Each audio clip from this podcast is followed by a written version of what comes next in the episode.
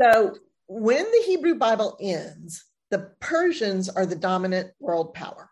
And this is important because at this point, there are Jews scattered all over the world. The Jews of the 10 northern tribes of Israel were scattered like all over the place. No telling where they ended up. They were scattered by the Assyrians. And the Jews of Jerusalem and Judah, the tribes down there in the south, were carted off kind of in big groups to Babylon. And there they became part of the Persian culture. Many of them lived not only in Babylon, but also in Susa, which was another major capital at the time within the Persian Empire. So some Jews were able to escape captivity altogether, and they migrated south to communities in Egypt. This is what happened to Jeremiah and Baruch, remember? And 70 years later, after the end of the Babylonian exile, Cyrus the Great of Persia allowed any Jews who wished to return from Babylon or Susa or wherever back to Jerusalem. And there they rebuilt the temple under Joshua and Zerubbabel, and then later rebuilt the walls of Jerusalem under Nehemiah. So that's like how the Bible ended, the Hebrew Bible ended. There's another important community of Jews just north of Jerusalem in Samaria. That's the city that used to be the capital of the northern kingdom of Israel. And do you remember that troublemaker Sanballat, who was governor of Samaria during the time that Nehemiah was rebuilding the walls of Jerusalem? Well, according to Josephus, an ancient historian, one of Sanballat's daughters married a high-ranking priest in Jerusalem, a priest named Manasseh. And the elders of Israel told Manasseh he'd have to divorce his foreign Samaritan wife or give up the priesthood. So Manasseh went to his father-in-law, Governor Sanballat in Samaria. And Sanballat built his son-in-law Manasseh his own temple on Mount Gerizim in Samaria and made him high priest there. And many of the other priests who had married foreign wives also came to join Manasseh at the new temple in Samaria. Mount Gerizim, if you remember, is a super important mountain in Jewish history. It's one of the two mountains overshadowing the town of Shechem, the place of choosing. Way back in Deuteronomy, Moses told the Israelites that when they took the promised land, half of them were to stand on Mount Gerizim and shout out all the blessings that would come to them if they trusted the Lord as their God and protector. And the other half of the people were to stand on Mount Ebal and shout out all the horrible destruction that would come upon them if they rejected their God. It was like an object lesson. So they would remember this before, just as they were entering the promised land, before anything else had happened to them. So for the Samaritans to build their own rival temple on Mount Gerizim, the Mount of Blessing, just a few miles from Jerusalem, and then to allow renegade priests to minister there, caused a huge schism within the Jewish communities of Judea. So with all of this shuffling around, by the end of the Hebrew Bible, we have several good-sized communities of Jews. The Jews in Persia, who are mostly settled in Babylon and Susa. The Jews in Judea, split between those worshiping at the temple in Samaria and those worshiping at the temple in Jerusalem. And the Jews in various places in Egypt. And all of these communities are in contact with each other via letter and messenger. What we do not have is the 12 tribes of Israel. There are no tribes anymore.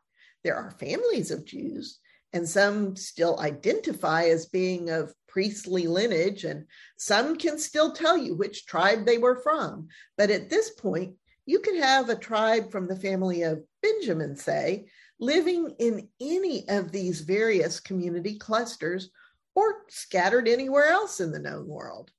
So we need to be thinking in terms of Jewish communities or families now, not tribes, and certainly not a nation.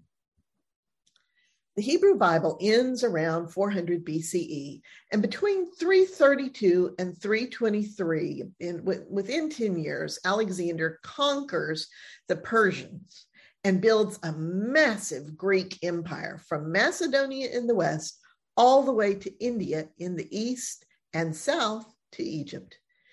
It cracks me up that virtually all the cities he establishes are named Alexandria something, as you can see on this map. The important one for our story is this one, Alexandria on the coast of Egypt. This Alexandria becomes a huge center of scholarship and houses the most famous library of the ancient world. Unfortunately, the library burns to the ground during an attack by Julius Caesar in 48 BCE, and the world loses all those incredibly important ancient manuscripts. But in our story of the Maccabees, it is still a huge, bustling city with a large and well-respected Jewish community. Another important thing to know is that the Jews in Egypt built a couple of temples for themselves. Now, these are much farther from Jerusalem than the Samaritan temple, and they aren't built on what might be considered holy ground to the Jews of Jerusalem. So these Egyptian temples don't cause quite as much of a flap. But there is concern that the Jews in Egypt might not be following all the commandments of God. There are a couple of letters at the beginning of Second Maccabees where the Jews in Jerusalem urge the Jews in Egypt to be diligent in their observances. After Alexander the Great's untimely death, his empire is split among his generals, who make themselves kings of various regions. As we saw in class 72, when we covered Daniel chapter 11, which looked forward through this whole intertestamental period, those prophecies look forward there. So this is the time that Daniel was describing. This is a time of great upheaval in the world. There are constant wars and shifting alliances.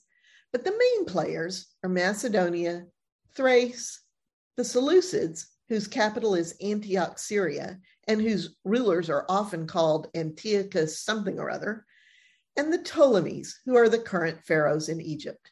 Things are so fluid that for a time, Egypt even has a toehold in Thrace. It's just like these guys are all fighting each other. By the time the story of the Maccabees opens, the Romans are also beginning to make their presence known. Poor little Judea in the middle changes hands frequently, but by the time of the Maccabees, it is governed by the Seleucids. The world continues in a state of uneasy truces and frequent wars. Zerubbabel's temple still stands in Jerusalem, but it remains a disappointingly small shadow of the former glory of Solomon's temple. And on top of that, the glory of the Lord was never seen re-entering this new temple. Ezekiel saw the glory of the Lord leave the first temple during the exile, but no one has seen it return to the second temple. The Ark of the Covenant was stolen long ago by Nebuchadnezzar, so the Holy of Holies is empty. And with nothing to set it apart as special anymore, this leaves the temple vulnerable to challenge from rival temples, such as the one a few miles away in Samaria. Nevertheless, there are still priests and daily sacrifices in Jerusalem. Without a king or even a judge, it is the priests, especially the high priest, who is recognized by both the Jews and the Seleucid kings as the de facto leader of the Jews. And that brings up a really important point. Before the exile, the Jews had a king as the political leader of their nation. The high priest was a leader, certainly, but he was there to help the people draw near to God. Now, however, the Jews have no king to speak for them politically. As the face of the Jews, so to speak, the high priest now has to answer to two masters, Yahweh and the Seleucid king. This is not good at all.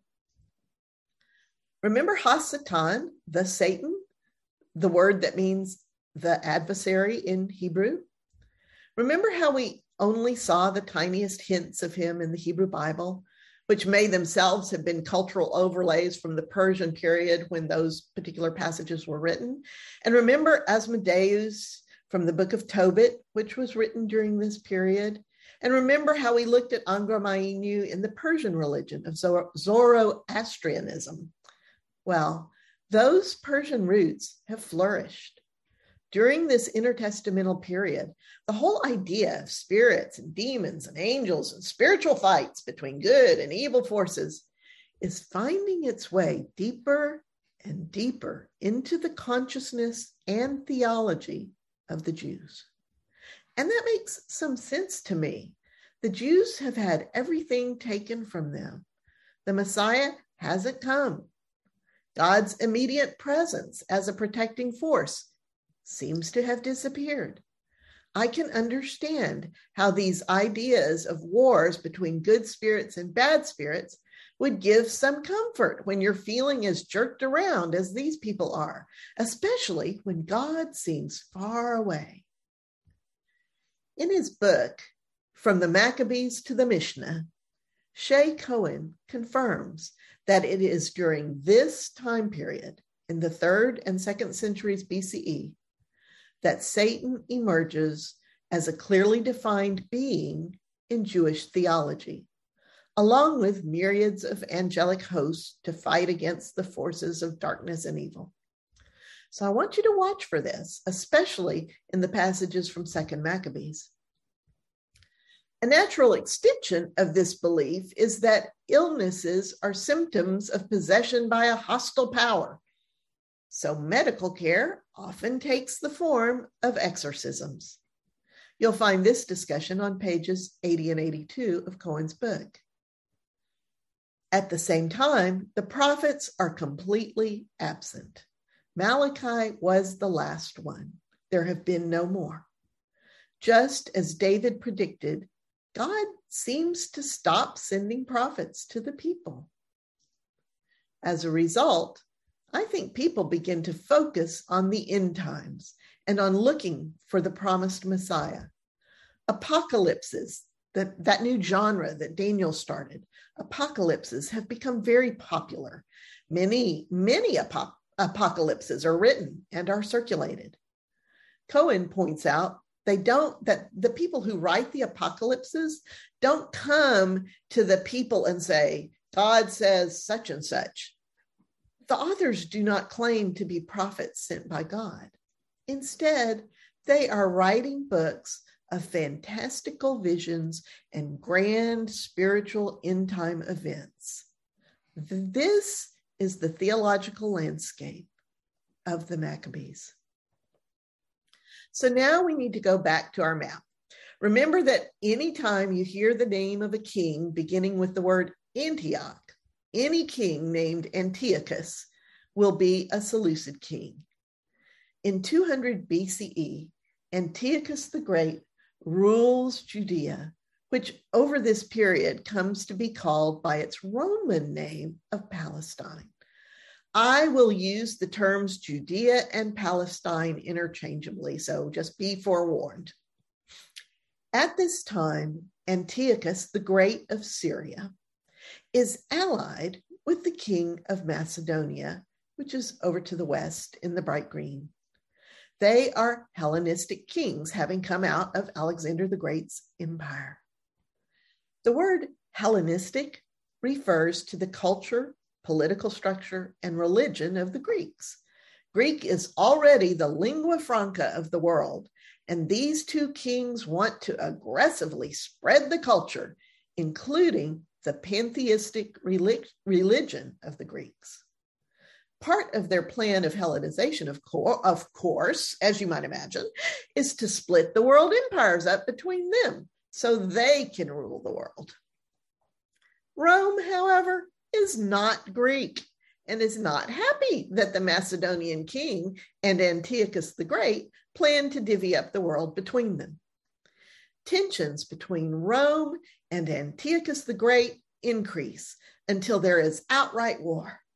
Antiochus the Great, however, has weakened himself by constant wars with the Ptolemies in Egypt, and the Romans are able to soundly beat Antiochus the Great and push him back into Syria.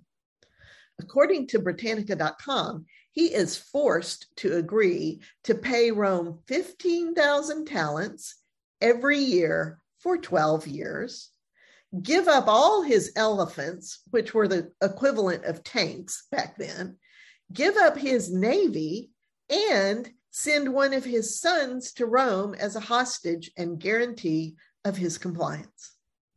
Nevertheless, as long as he complies, there is peace between Syria and Rome. The Seleucids governed the Seleucid Empire by dividing it into a couple of large segments, kind of how we divide our own government into states. One of the biggest segments is called Coele-Syria. Here's a close-up of the region. Here's Antioch, the capital of the entire Seleucid Empire. It is located in the region called Syria. Jerusalem is off the map to the south. You can just see the upper tip of Palestine here. And you can see the region of Coele-Syria spread along the diagonal here. All of these pink regions are part of the Seleucid Empire.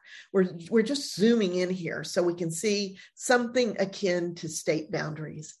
These smaller areas become important to our story because although the Seleucid kings sitting up in Antioch governs the entire empire, he appoints local governors for the Coele-Syria area, which includes Palestine.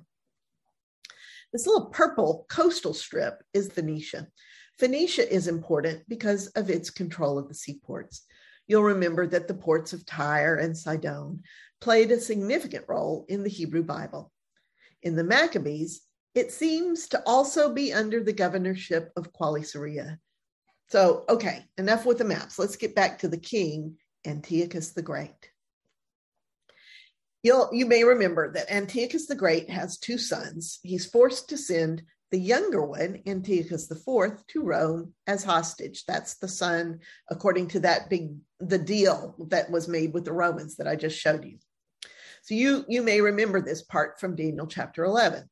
Rome holds Antiochus IV hostage for 14 years to ensure his father's cooperation with all that bit about the elephants and the tribute and the ships. When Antiochus the Great dies, however, Seleucid IV ascends to the throne in Syria, and the Romans force him to send his own son Demetrius to them as hostage in place of Antiochus IV. Once released, Antiochus IV doesn't go home, but instead goes to live in Athens. Antiochus IV completely adopts the Greek culture and religion, and he despises Rome, of course. It is here that the story of the Maccabees begins. There are actually 4 books of the Maccabees, but only the first 2 are part of the Apocrypha, that is accepted as canon by both the Catholic and Orthodox churches. These 2 books give us insight into important events bridging the end of the Hebrew Bible and the beginning of the New Testament. As with the Hebrew Bible, I'll tell the story chronologically, which means I'll weave the 2 books together. They both cover the same time period. I started a chart in the reference materials section of your study guide to help you know how the passages align chronologically. And I'll update that chart each week as we make our way through the story. That it can be a handy guide for your reading, so you know how to read the passages in the 2 books so that you get both sides of the story. On a quick side note, if you're reading along, you'll likely be confused by the dates. For example, in chapter 1 of First Maccabees, there's a reference to year 137 of the kingdom of the Greeks. Back in ancient times, dates were usually counted from the reign of a particularly famous king. So what date it is depends on who you're asking, a Greek or a Roman or someone else. We already ran across this throughout the Hebrew Bible, especially in the books of Kings and Chronicles, where a date would be given as in the 6th year of King so-and-so, such and such happened. Remember that? Well, all of the ancient nations do their dates that way. And so everybody's year is a different year. In class, just to standardize this, I'll use our equivalent BCE dates, which in this case would be around 175 BCE. But even still, it can be confusing when you're reading because the Greek years are counting up and the BCE years are counting down. The Maccabees begin with Jerusalem at peace. Onias III is high priest. Seleucus IV is king of Syria, and Apollonius is the local governor of Coele-Syria. The Seleucid kings honor the temple, and Seleucus IV, as like the kings before him, pays all the costs of the sacrifices. But then a man named Simon has a dispute with high priest Onias over something having to do with the city market, which Onias controls. It's always money. It's always over money. And Simon can't budge Onias. So Simon goes to Apollonius, who is the governor over Coele-Syria. He tells the governor that the temple treasury is overflowing with riches, much more than is needed for the sacrifices, and that excess rightfully belongs to the king. Governor Apollonius reports this to the king, and the king sends an official, Heliodorus, to get the excess funds. When Heliodorus arrives in Jerusalem and asks about the funds, Onias explains that the only fund on hand is for widows and orphans, and he has some money on deposit, which belongs to a local rich man. Together, the funds total 400 talents of silver and 200 talents of gold, far less than what Simon reported. Nevertheless, Heliodorus sets a date to confiscate the money. The city is in an uproar. How can this official just march in here and take the money collected for widows and orphans, not to mention taking money that was held in safekeeping and didn't even belong to the temple in the first place? The people and the priests alike prostrate themselves before God, asking for intervention. When Heliodorus and his guards arrive on the appointed day, God himself appears, furious, armored in gold, and riding a great horse. The horse rears to strike Heliodorus with its front hoofs. At the same time, two strong, handsome, richly dressed young men appear on either side of Heliodorus and begin beating him. And then, as suddenly as they came, the two young men disappear. This dramatic imagery is typical of Second Maccabees. It is hyperbole and apocalyptic and is exactly the sort of imagery that is becoming popular during this time. First Maccabees tends to stick to the historical record with no more embellishment than is usual for ancient writers.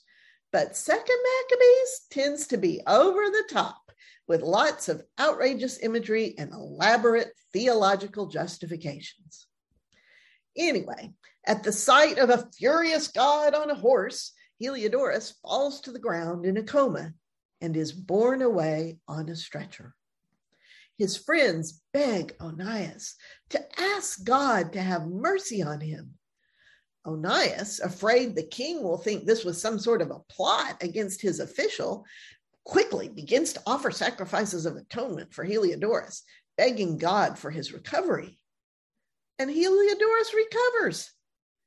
And the two young men reappear and tell Heliodorus that God has spared his life because of the prayers of Onias. And then the two young men vanish again. Heliodorus offers sacrifices and makes vows to God before he and his guards return to the king. And when the king asks Heliodorus, whom should I send to Jerusalem next? Heliodorus tells him to send his enemies so they can be flogged. Simon, the guy who started all this, is still up to no good. He accuses Onias of plotting against the government. Simon even goes so far as to have some people murdered. At this point, Onias realizes this has become serious and that Simon continues to have the ear of Governor Apollonius. So Onias does an in-run around Governor Apollonius and appeals directly to King Seleucus IV. But there's trouble brewing in Antioch. King Seleucus has had another son, also named Antiochus. And shortly after the birth of this son, Seleucus IV dies. Second Maccabees says he was assassinated by Heliodorus. Yes, the same Heliodorus we just met. Heliodorus declares himself regent of the Seleucid kingdom. Now remember, Seleucus IV's brother, Antiochus IV, is hanging out in Athens, and he's not going to stand for a usurper on the throne. So he returns home, boots Heliodorus, and declares himself co-regent with his baby nephew. That, of course, doesn't last long. Antiochus IV eventually murders his nephew, so he can have the throne entirely to himself. And he names himself Antiochus IV Epiphanes. Epiphanes means God in person, which gives you an idea of his outlook on life. It's now 175 BCE. Back in Jerusalem, the high priest, Onias's brother, Jason, with the support of some of the people, bribes the new king, Antiochus IV Epiphanes, to award him the priesthood.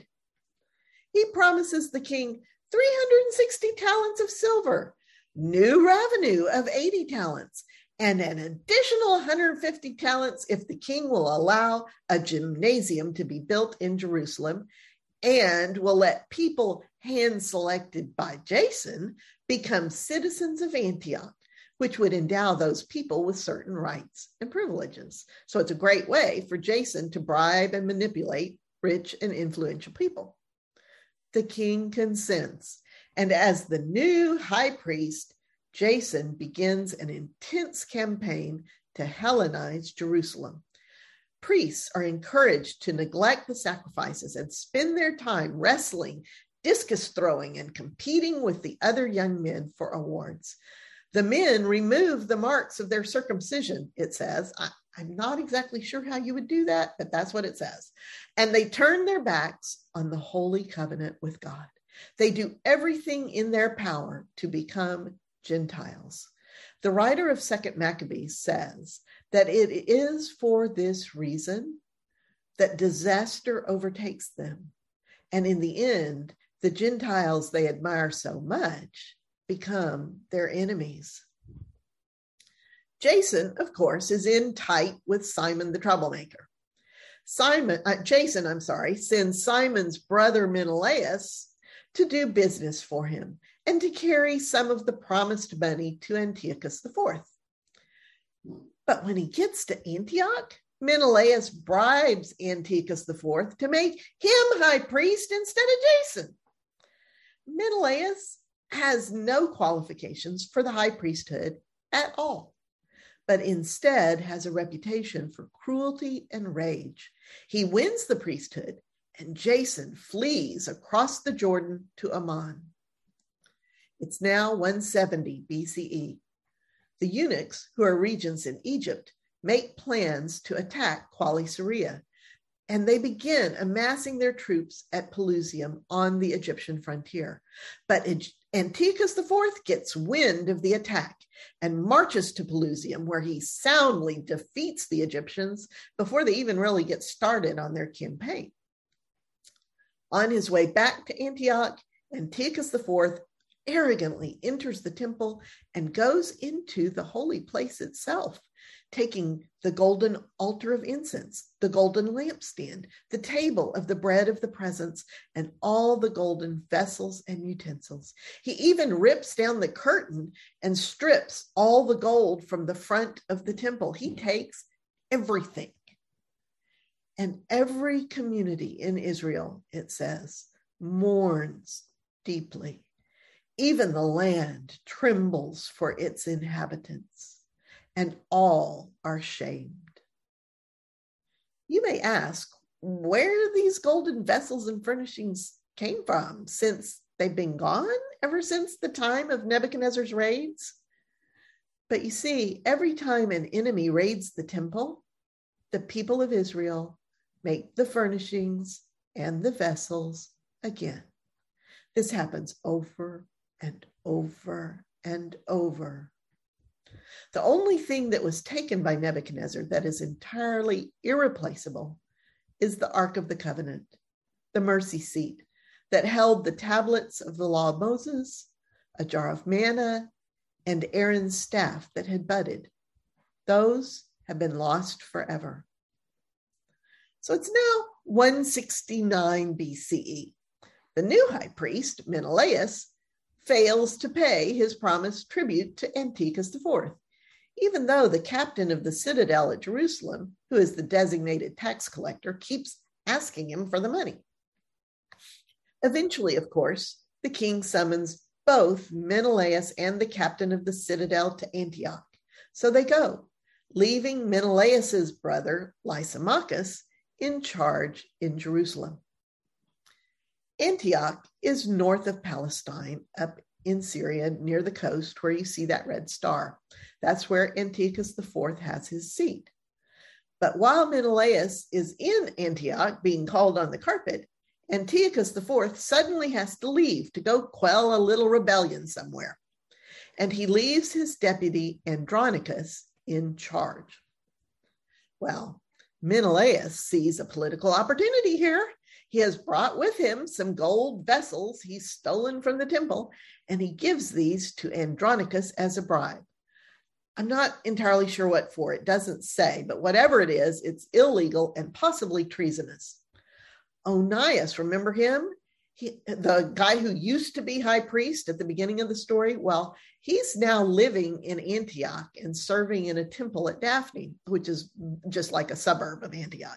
And he sees what Menelaus and Andronicus have done, and he exposes their treachery. That, of course, infuriates Andronicus. Andronicus hunts Onias down in the temple of Daphne, where he's hiding in sanctuary, and persuades him it is safe to come out. Then, of course, Andronicus kills him. When Antiochus IV returns, all the people are in an uproar over the murder of Onias, an innocent man. The king strips Andronicus of his purple robe of authority and kills him on the very spot where he murdered Onias. And that, the author of Second Maccabees says, is how the Lord repays Andronicus with the punishment he deserves. So you can see what kind of a story this is going to be. There's going to be a Cecil B. DeMille cast of thousands in the Maccabees, and I will try to keep it as clear as possible. There are going to be people and priests and armies and flying everywhere. But we're going to stop here for today. And in our breakout groups, we'll talk about that crazy story where God shows up on horseback and two angels beat the living daylights out of Heliodorus for daring to take money from the temple. And we'll talk about the threads of angelology and demonology that are showing up and how they have continued to influence Jewish and Christian theology. You'll see at the top of the study guide that I list the readings for the week. And I also tell you which chapters we aren't going to cover. I'm not going to cover every last detail in the Maccabees. We'd be here forever. I'm going to cover the stuff that gets us from the Old Testament to the New Testament, from the Hebrew Bible to the New Testament. And but I will tell you the parts that I skipped. I'll tell you which parts I skipped so that you can go back and get them. So I've put a reference chart. I've put like a Maccabees chronology chart in the reference materials in your study guide. You can always look there. It shows you what stuff we're covering in each class.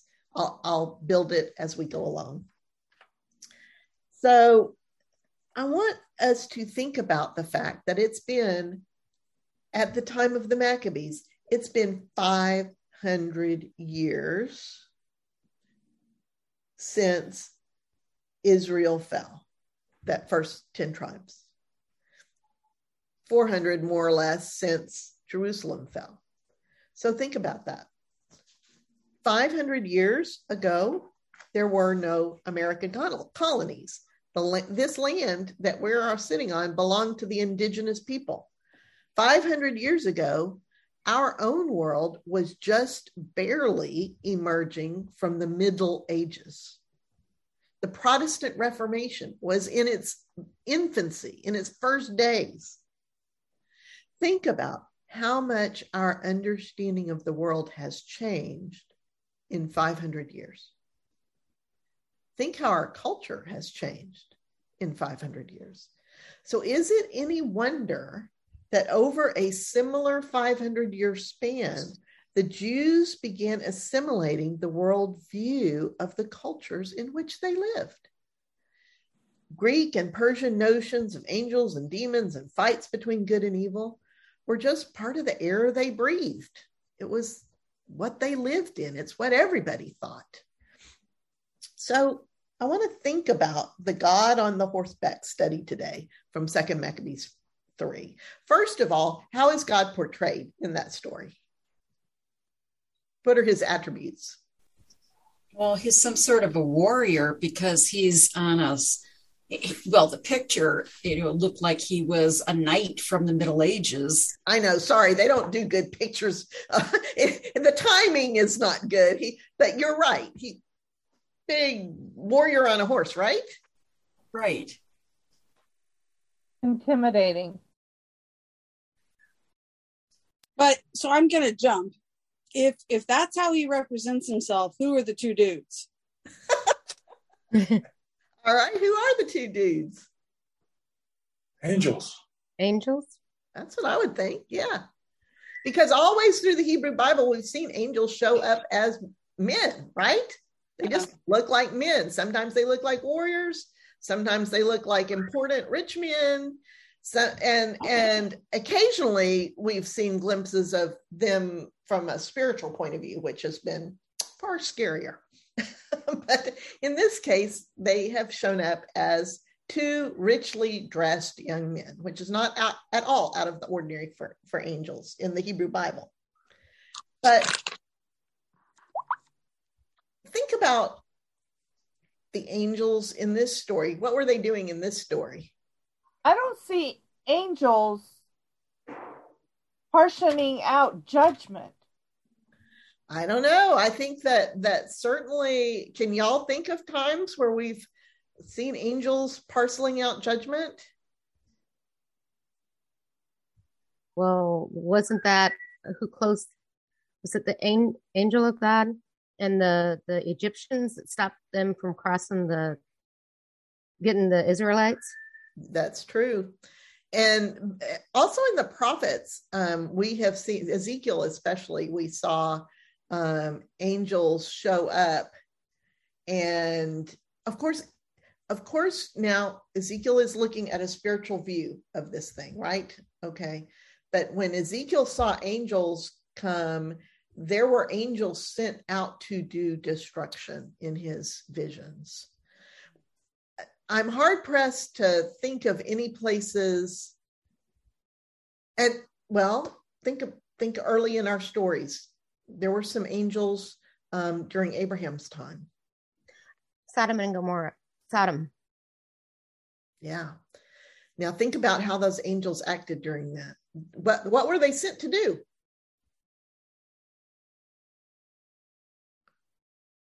Do you remember what God sent them to do, to Sodom and Gomorrah to do? Destroy it, right? Yeah. Yeah. Right. Yeah. But while they were there, remember how they protected Lot? Mm-hmm. Right. And they didn't do it by killing the men. They did it by blinding them and throwing them into confusion. Remember that? Mm-hmm. So there seems, I don't know, in my mind, kind of a difference between being sent to do something at a global level, you know, and beating the crap out of some poor guy on the ground. I remember, could it be Balaam and the ass that you're thinking of, where Balaam was on his donkey and he was going, he had been hired to curse the Israelites, and an angel stood in front of him with a sword and wouldn't let him go by, and the donkey saw it first, and then finally Balaam saw it.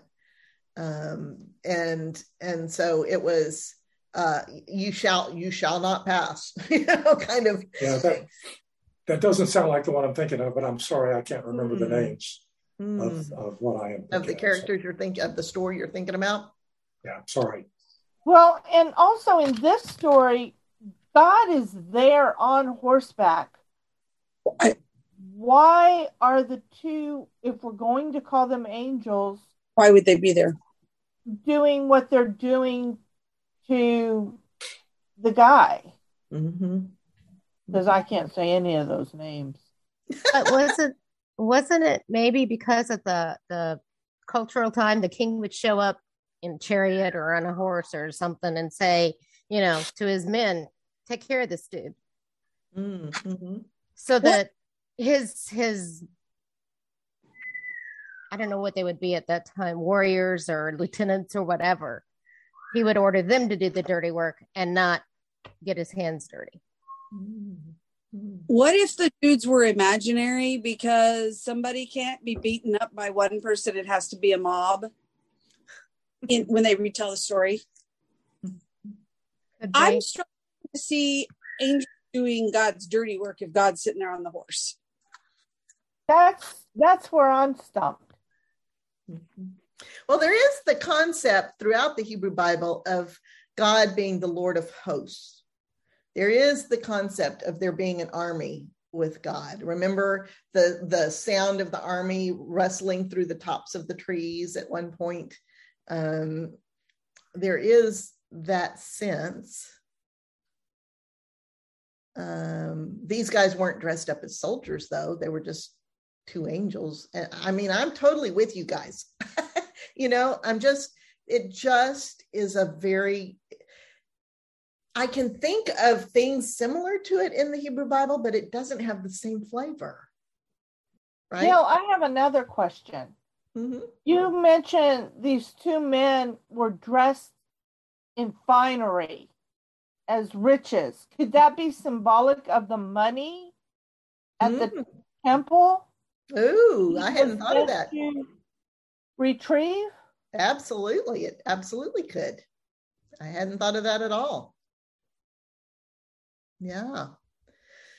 So I don't know what I read this story and I feel uncomfortable. You know, it just always, when God showed up in the Hebrew Bible, God would show up as an important man, like he did to Abraham. And otherwise, God would show up as a pillar of cloud or a pillar of fire. Right? Mm-hmm. So, sorry. I was just saying, this just seems so embroidered to me. Correct. Mm-hmm. I was going to say, if this were a TV show, I would be waiting to find out that it actually wasn't God and that it was a disguise to turn everything around, but that doesn't work. Right. You know, it just, it's like I can see the shift. I'll tell you what it reminds me of. In the Hebrew Bible, God always told his people, when you build an altar to me, don't build one like all the other nations do. Don't cut the stones. Don't cover them in gold. Don't do a bunch of fancy footwork on my altar. Just go get plain old stones and stack them up. That's what kind of God we saw in the Hebrew Bible. And that's not what this guy on the horse sounds like to me. Yeah. I'm playing a little story in my head right now after that thing I just mentioned. And I'm wondering, well, where are we going with the moral of this story? And part of me is seeing these wealthy men, which may represent the money in my head, and someone is there to take them from the widows and orphans and the people who have trusted the church to protect their funds. I guess the church was like the bank then. Yeah, it was. So when this outsider, this person comes to take away that money, then they meet with spiritual resistance or just a significant resistance that impairs that ability. Mm-hmm. And it's more like, okay, the money at the church is important and protect it, is the story I'm hearing in my head. Yeah. Yeah, and the nature of God showing up to protect the widows and the orphans totally tracks, right? So that's a great segue into the next question, Julia, because what my next question then logically would be, let's assume we're still talking about God here. All right.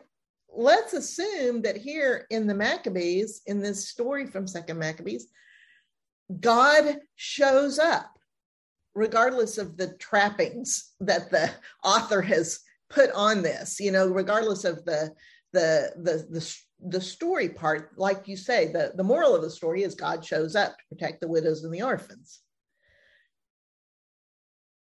So my next question is, looking ahead, how can we foresee this cultural shift affecting how Jesus shows up in the world in the New Testament?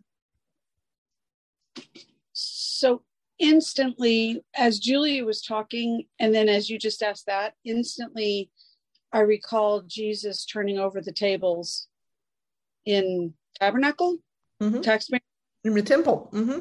What I see from Jesus is that he rejects, mean, he takes tax collectors and I want to say crooked people and turns them into disciples. And so maybe, yeah. Yeah. And what about, Renee, did you have something? You were talking about how God wants his temple to be, for lack of a better word, humble. Yeah. Not ostentatious.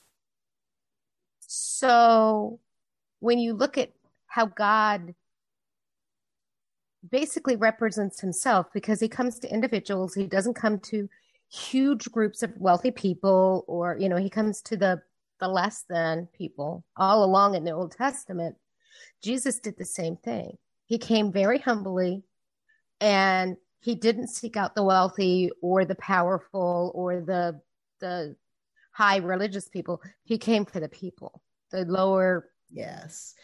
All and right. So that kind of shows this kind of this trappings they added was trying to make God like any other king on earth. Yes. And so think about when God is coming to the people, as you say, he's coming to the underbelly, right? What do those people believe now about angels and demons and all these things? I wonder, how important is it in that story that gosh, like Herodotus, whatever his name was. Heliodorus survived. And he survived because the priest prayed for him or offered sacrifices for him or whatever.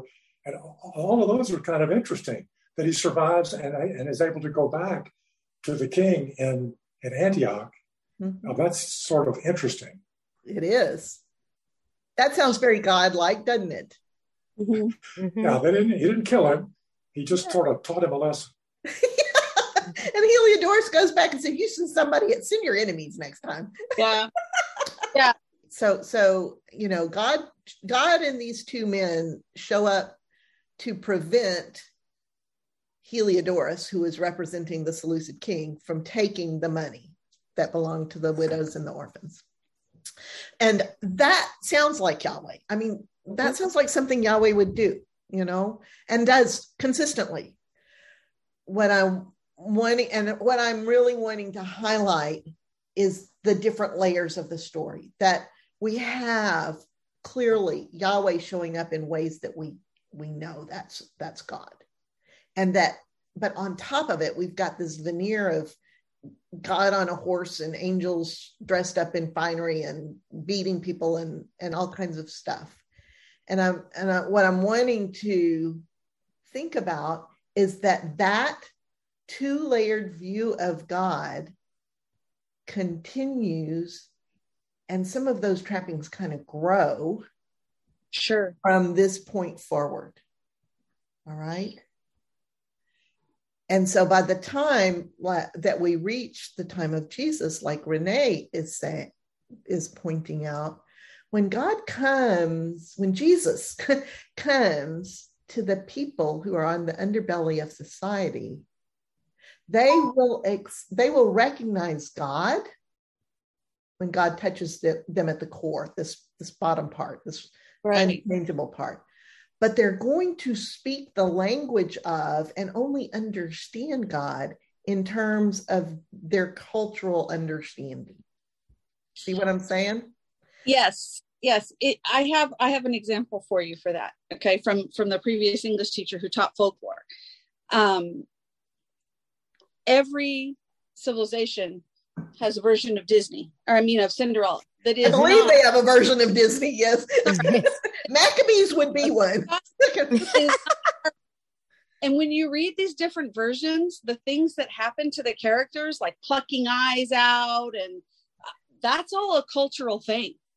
And I believe that those variations are put in there because that's what the people understand from their culture and their, meanings, like you say, of demons and angels, that leads them to the moral of the story. Exactly. And so our hearts are, the hearts of a human don't change, just the same as the heart of God does not change. We connect to God at a heart level, but we speak a cultural language. And this is something the Eastern Christian Church has long understood with their use of icons, paintings. Okay, where they say, let's look at this icon so that this layer of our understanding can dissolve. So that the words can dissolve, so that we can set aside what we think of as culture and reach into the heart. So we can connect with God at a heart level. Other people, Protestants, for example, we like to talk.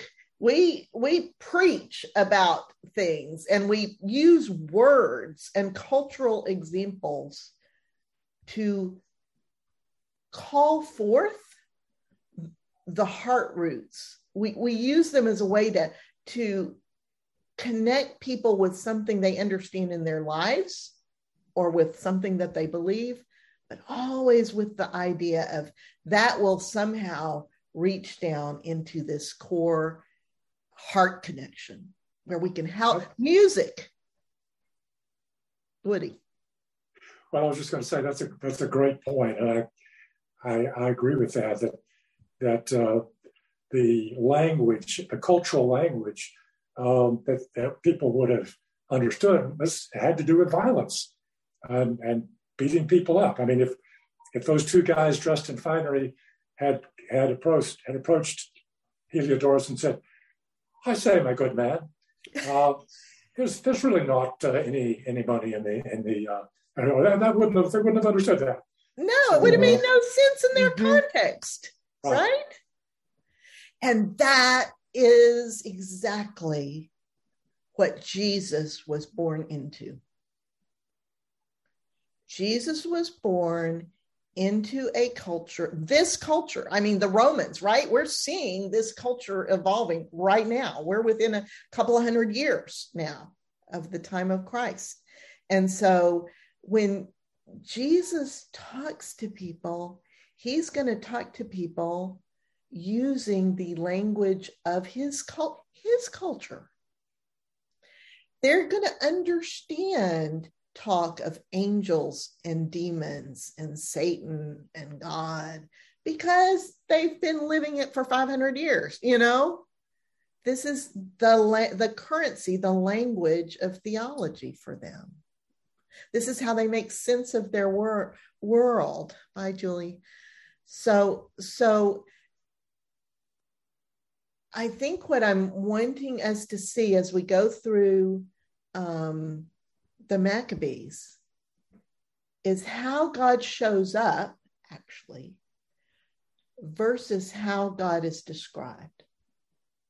So that as we get to the New Testament, we are that particular muscle, that particular ability, that particular tool in our toolbox to differentiate those two things, we have muscles for that tool because we're going to need it when we get to the New Testament. Okay? Mm-hmm.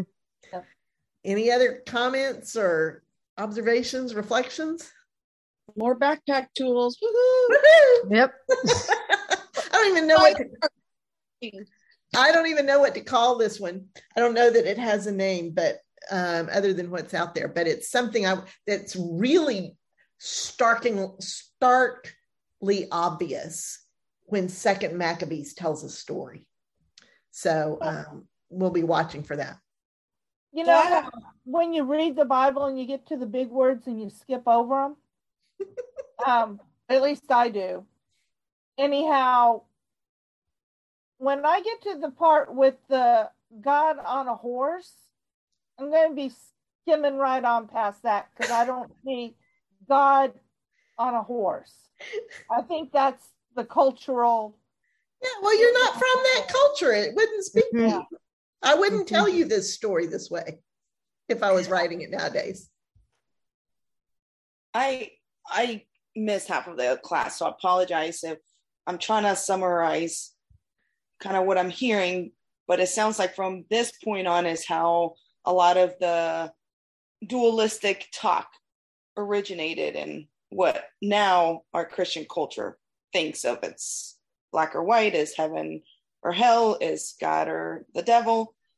Yes. But if the Apocrypha is not in what a lot of this Christians nowadays read, how come that's still such a relevant topic? I mean, I feel like if this is where it originated, is it because then that's passed on to the New Testament and that's how we approach and read the New Testament? That is a fabulous question. Thank you. So this kind of dualistic thinking did not originate in the Apocrypha. The Apocrypha reflects the culture during the intertestamental period, which is where this kind of dualistic thinking originates, all right, and comes to fruition as an embellished, and the Greeks have one version, and the Romans have another version, and the Persians have another version, you know. It is that period is where that kind of thinking originates, and why it is so important to study the Apocrypha is because you can really see the roots of it You can see it really clearly in the Apocrypha, in these stories. Without the Apocrypha, and I understand why people don't study the Apocrypha, because the stories are like, you know, Tobit and the fish guts, you know, I understand that. But without the Apocrypha, we as Protestants jump from the God of the Hebrew Bible in that context, slap over into the New Testament with all its angelology and demonology, with no understanding of why there's a difference. And what we do is we reverse engineer God from the New Testament. So we as Christians tend to take, if all we study is the New Testament,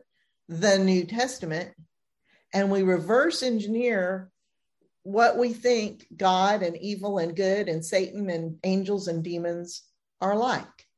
And we assume that what we're reading in the New Testament, those cultural elements, those dualistic elements, are what God is. Because we didn't bother to go back and actually read the Hebrew Bible and the Apocrypha.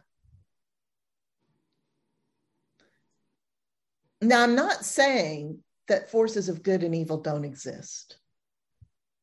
I'm not saying that angels don't exist. All I'm saying is that when we use those kinds of words, angels and demons and spiritual hierarchies and things, we are operating in that upper cultural level. We are personifying and anthropomorphizing good, the forces of good and evil. All right. There is evil in the world. There is also good in the world. When we use words like casting out demons, and we are operating in a cultural binary that is rooted here in this intertestamental period. I want us to always recognize that and be able to dwell in the core where God is, and not to get confused by the language, not to build theology out of the language, you know, but to really understand that God is with us and there is no power greater, period, the end. So when Jesus pulled out the evil spirits, the demons out of people, he was just healing their mental illness. He was healing people. He was healing people in whatever way they needed healing. People with mental illness and physical illness aren't broken. All right. But when they asked, when they said, Lord, I am broken, I need to be healed, Jesus looked at the heart. And the byproduct of the healing and wholeness that Jesus generated in their lives and in their body, the byproduct was the impact on their bodies. And that was interpreted by the people who were writing the stories as, oh, look, he cast out a demon. Wow. But what he did was he just filled them up. He healed the broken places, whatever they were and wherever they were, in whatever way that person offered themselves to him for healing. So if the demonology and angelology, I love that word, and the spiritual hierarchy and all that, that's all sort of the cultural overlay of the New Testament era, and that started during the intertestamental. If it started during that period, how would you summarize the earlier period of the Hebrew Bible? Try to say that last part again in another way. Well, as I understand it, which may not be much, the angelology and demonology really was not prevalent, or maybe didn't exist during the Old Testament. The Hebrew Bible era. Right. What were the dominant themes? Okay. Yeah, that's what I thought you were asking, but I just want to be sure. Okay. So in the Hebrew Bible, God and God alone was the driving force. And God had messengers who were called angels, the same word. That is the word for angel, is messenger in Hebrew, okay? And so God had messengers who talked to God's people. Those were the angels. God also sent prophets, who were like regular humans. And there is in the Hebrew Bible a sense that God is attended in his throne room by angels. Okay, that there is a heavenly court. You know where that comes from? Mesopotamian culture. All right. I just thought of something else too. That in the Hebrew Bible, as we've studied, God controlled everything. He did both the good and the harm. That's right. That's why Job was in such a pickle, trying to figure it all out. Right. And so I can see now that it's a sort of a different cultural or theological feeling. It's a different theology. There's this good, which is God, but there's this not good, this evil, which is not God. Right. Right. And how do we deal with this? So in the Hebrew Bible, the only way to deal with it was humility before God and letting God deal with it. When we get And that, to me, is closer to right, I think that is the core. I think the whole idea of angels and a heavenly court and all that stuff, that is part of the Mesopotamian and Canaanite theology. That was where the culture that the writers of that Hebrew Bible lived in, okay? So am I saying there are no angels? I'm not saying that. I'm just saying that God meets us in whatever culture we're born in whatever way we can understand. But the bottom line is there is only God. Okay, let me ask about that. There is only God. But just a minute ago, you said there is evil in the world. Mm-hmm. Where does that evil come from? I cannot answer that. The Hebrew Bible explains it as coming from our hearts, which yearn for evil. Well, and